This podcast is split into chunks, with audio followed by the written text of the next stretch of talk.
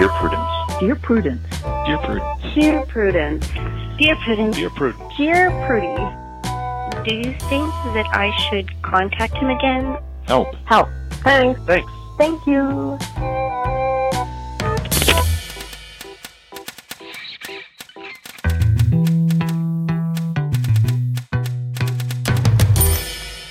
Hello, and welcome to another mini episode of Dear Prudence. I'm your host, Danny M. Lavery, and this show is for you, our Plus subscribers. Our guest this week is Christina Tucker, a contributing writer for Autostraddle and a rotating fourth chair on NPR's Pop Culture Happy Hour. And now, here's our first letter. All right, let's move on to the next uh, letter. Next one is all me. Subject It's 10 feet tall, Prudy. Dear Prudence, my spouse and I bought a house today. The previous owners left many personal touches that we love and plan to keep. There is, though, an issue of a mural. In the dining room, painted on the wall itself, is a floor to ceiling mural of a bulge eyed, drooling, five armed cartoon person. It is not to our taste, and we had planned to paint over it. At closing, the owner gave us a sweet letter explaining that the mural was the largest ever work by their friend, a well known local artist who was killed in a tragic accident a few years ago. The tone made us feel like they assume we'll keep the mural. We know we have the right to paint over it, but we don't feel good about it. Is there a way to honor or preserve the artist's work without having it preside over our every meal? Or should we just accept that it's part of the family now? I love this. I, I'm imagining somebody who like bought Goya's house after he died and was like, "Oh, the black paintings, the one of um, Kronos and his children. Yes, we did see that in the dining room. It's Yeah, I am imagining this to be just like the most horrifying mural. I mean, they've described it quite upsettingly, I will say. I, I will also say that um, Grace and I, when we first moved in together, she has like much more, I think, um, avant-garde taste in art than I do, and so she brought she brought a painting to our life together that I would describe as a sort of like abstract portrait of Gollum jerking off. Oh, that took a Mhm. turn I wasn't quite expecting. It's behind me right now. Um, Oh, lovely. and it's been really fun to be like, oh, I hate this. And uh, I hate it so much. And it's really fun. It makes me feel like we're a couple from the 1950s where it's like, oh, my wife, she loves that Andy Warhol. And I just like paintings of ships. Like, I really like getting to have a bit around it. Um, and like, you know, yeah, I you're truly Billy do. Zane in Titanic. right yeah, I truly, truly do hate This it. But Picasso? yeah, Dude, this guy he'll never amount to anything. um, but it's also like hilarious, and like she also thinks it's kind of funny, and it's not hung up on the wall yet. And I have, you know, I still reserve the right to have it meet with an untimely accident someday. Sure. But the difference is one of you likes it, at least. Yeah. Yeah, and like she brought it into the relationship, and it's not actually on the wall. Right. This is not painted onto the wall itself. But yes, of course. Oh my gosh, the fact that it was a friend of theirs who who died tragically several years ago, you know, that that makes it totally fraught. And and so it's not a question of like what can we do because you know what you can do, but the question is can we find out a way if there's a way to preserve it such that somebody else can take it and if not how do we like kindly let them know or do we kindly let them know or do we just not say anything paint over it and hope we never hear from them again all of which i think are worthwhile questions Absolutely. I wonder if if the artist is well known. I wonder if there's any kind of like a, a foundation or a local arts organization that does any work with that artist's former output that you could get in touch with and describe your problem to them. Interesting.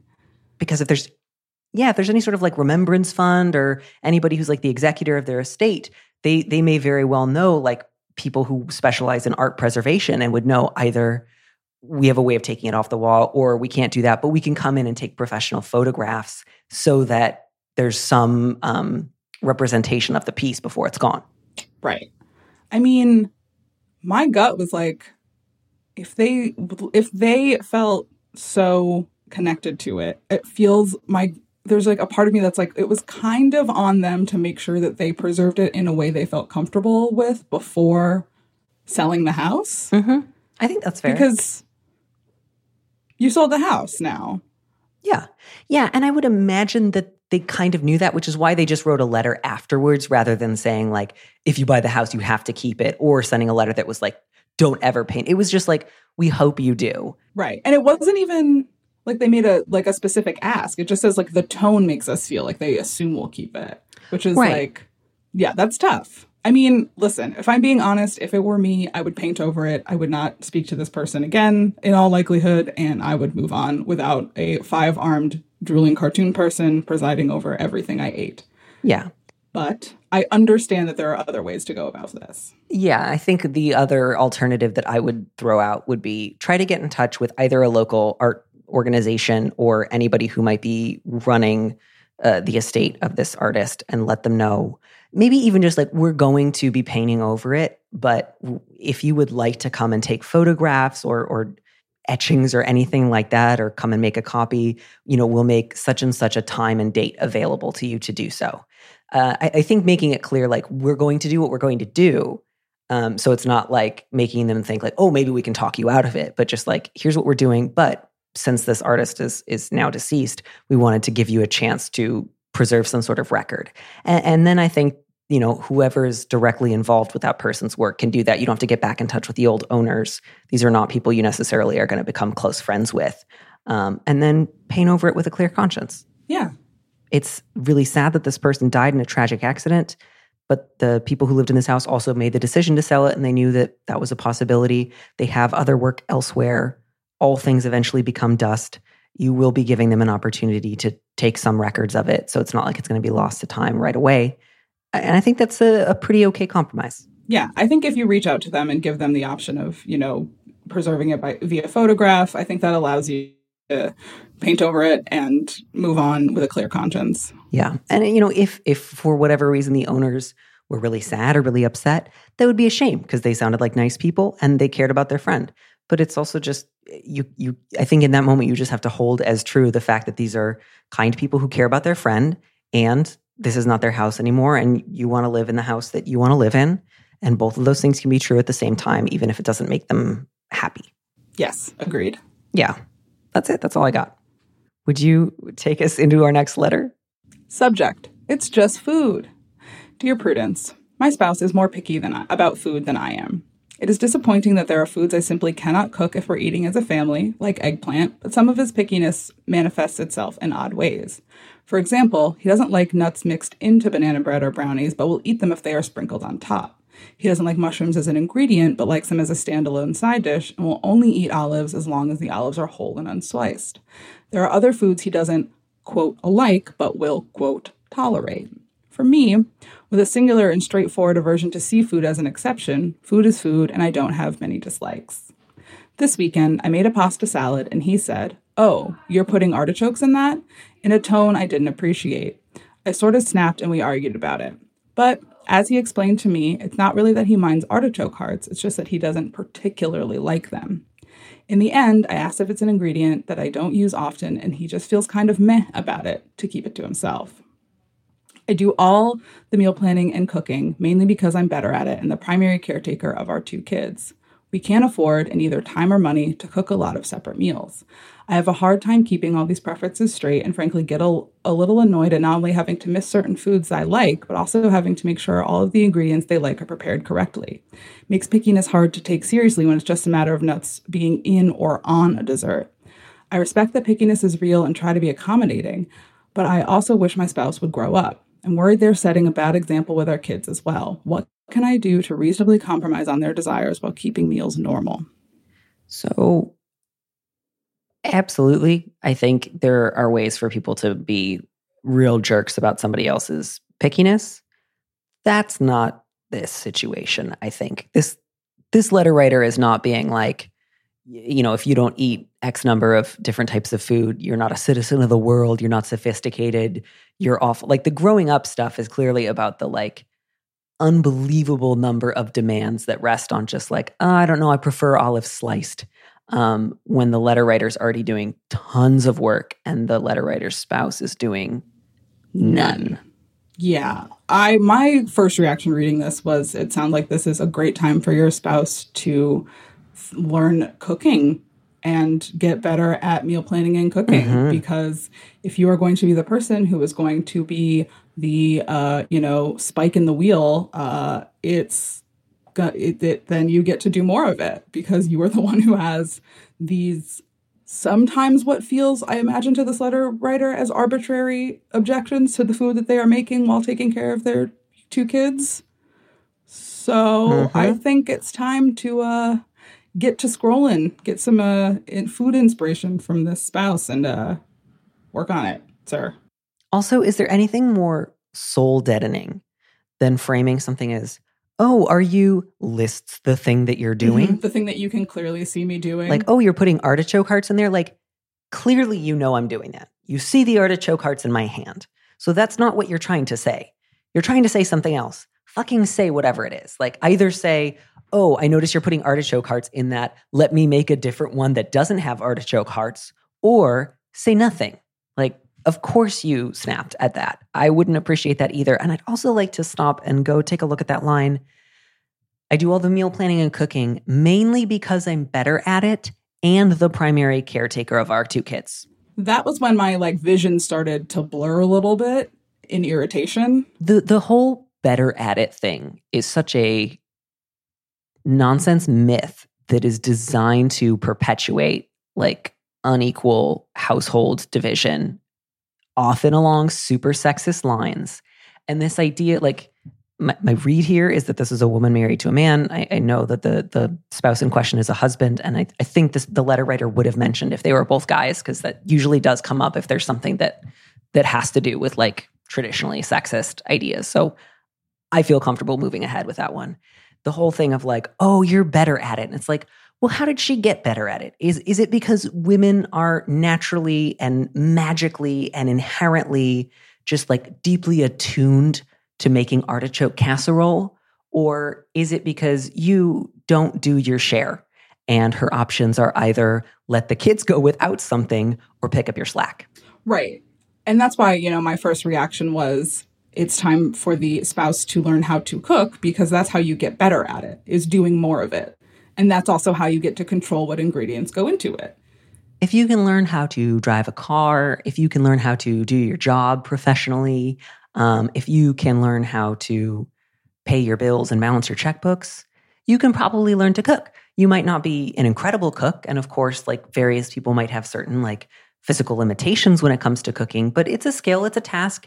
You might not ever be, you know, Gabrielle Hamilton, but you'll be able to assemble a casserole. You'll be able to put together some pasta salad. You'll be able to make a vegetable. You'll be able to put together the banana bread that you sprinkle nuts on top of. Absolutely. Of course, you're annoyed. I- I think the rules that you've tried to set previously have been very reasonable, and I think you you you can you can amp them up, which is like essentially, I will do my best to make sure that the foods that you can't eat don't make it onto the menu. Beyond that, if you have a complaint about something that I'm cooking for you, which I do every day, you need to either ask yourself, "Am I willing to make this myself?" Or or or say nothing. Like those are your options. Right. Those are your only options, really. Yeah, So, this whole thing where like your husband treats you like kind of like a a, friger- a refrigerator that's malfunctioning half the time needs to stop right. yes. right like he's genuinely being like fridge isn't working it put artichoke hearts in my food Yeah. And it's not that I hate artichoke hearts, it's just I don't particularly like them. just like you're talking to the mother of your children who every day makes three meals for your kids and for you every day No, the matter that I'm getting, like the matter. The more we talk about it, the matter I'm getting. Yeah, like and then to do all that and like, well, it's not that it even really bothers me. It's just that like it could go from a B plus to an A plus. And it's like you're you're micromanaging and nitpicking over all these little things that you're not even saying are like, I have a huge food aversion here. I'm allergic. The texture is so upsetting to me that I can't eat it. Like those things are real and they matter. I'm not at all saying that like the only good people are people who will eat anything and everything. right. And it doesn't even sound like the letter writer saying that. No. It sounds like she's being quite accommodating. And yet, how funny that that incredible, accommodating, bending over backwards behavior doesn't result in a ton of gratitude and appreciation from the person she's doing it for. Isn't that weird? Uh, It's baffling. Never heard of anything like it. Eh, yeah. Um, you have my permission to be 10 times angrier about this than you are. Um, you have my permission to, frankly, like stop cooking for your husband and just say, like, you know what? It seems like you have a lot to figure out in terms of what you like and what you don't like, and I'm kind of tired of guessing wrong. So I'm going to make meals for me and the kids. If you would like to make something else, you are so welcome to it. If you would like to learn more about cooking, might I recommend any cookbook ever or the internet? right. There's been a lot of wisdom, whole bunch of wisdom on this subject. So Yeah, because of course I assume his next move would be I don't know how to cook. You'd have to teach me. No, the world could teach him. I certainly would not, sir. Certainly would not. Yeah, yeah. You send him. You send him back to us. You send him to us. We want to talk to him. We just want to talk. Yeah, we'll take care of Yeah. it. What's his app? Just want to talk. Okay. Last question. What a what a day it's been, and we're just going to end with uh, whether or not this last person's a peeping tom. They just want a ruling. I love that. I love a So, simple ruling. here. Simple ruling. Subject: Am I a peeping tom? Dear Prudence, I've always thought the boy living directly across the street from me is cute. I'm in San Francisco, and people in my neighborhood often open their windows and curtains. My neighbor had a boyfriend for a while. I'd sometimes see them kiss or cuddle and admired their rapport, but the boyfriend vanished about six months ago. Now that I'm telecommuting, I see this cute neighbor multiple times a day. He's often shirtless and works out by the window. The sunset illumines his apartment, while the sunrise illumines mine. Poetic.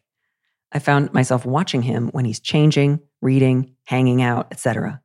But I can't bring myself to wave when we both seem to be idly looking out the window at the same time. Of course, I'm looking at him, but is he looking at me? How do I break the ice? I haven't had sex since the lockdown, and although I'm not seeking it, this spectral Adonis is firing up my imagination. Help.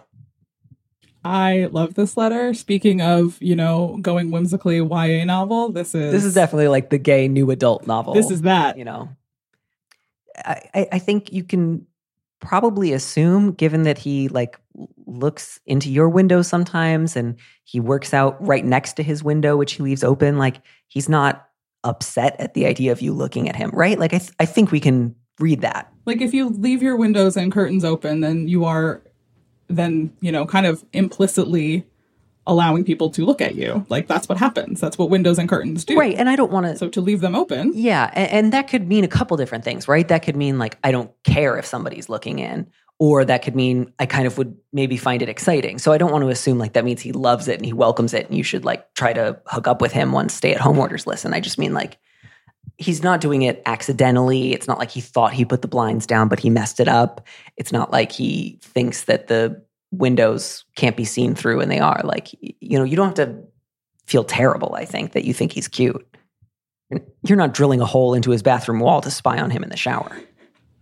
yeah, I don't think you're doing anything into like outlandish or even that peeping tom. You're you're noticing that a cute boy who lives across the street from you, who has his windows and curtains open fairly regularly, is Cute.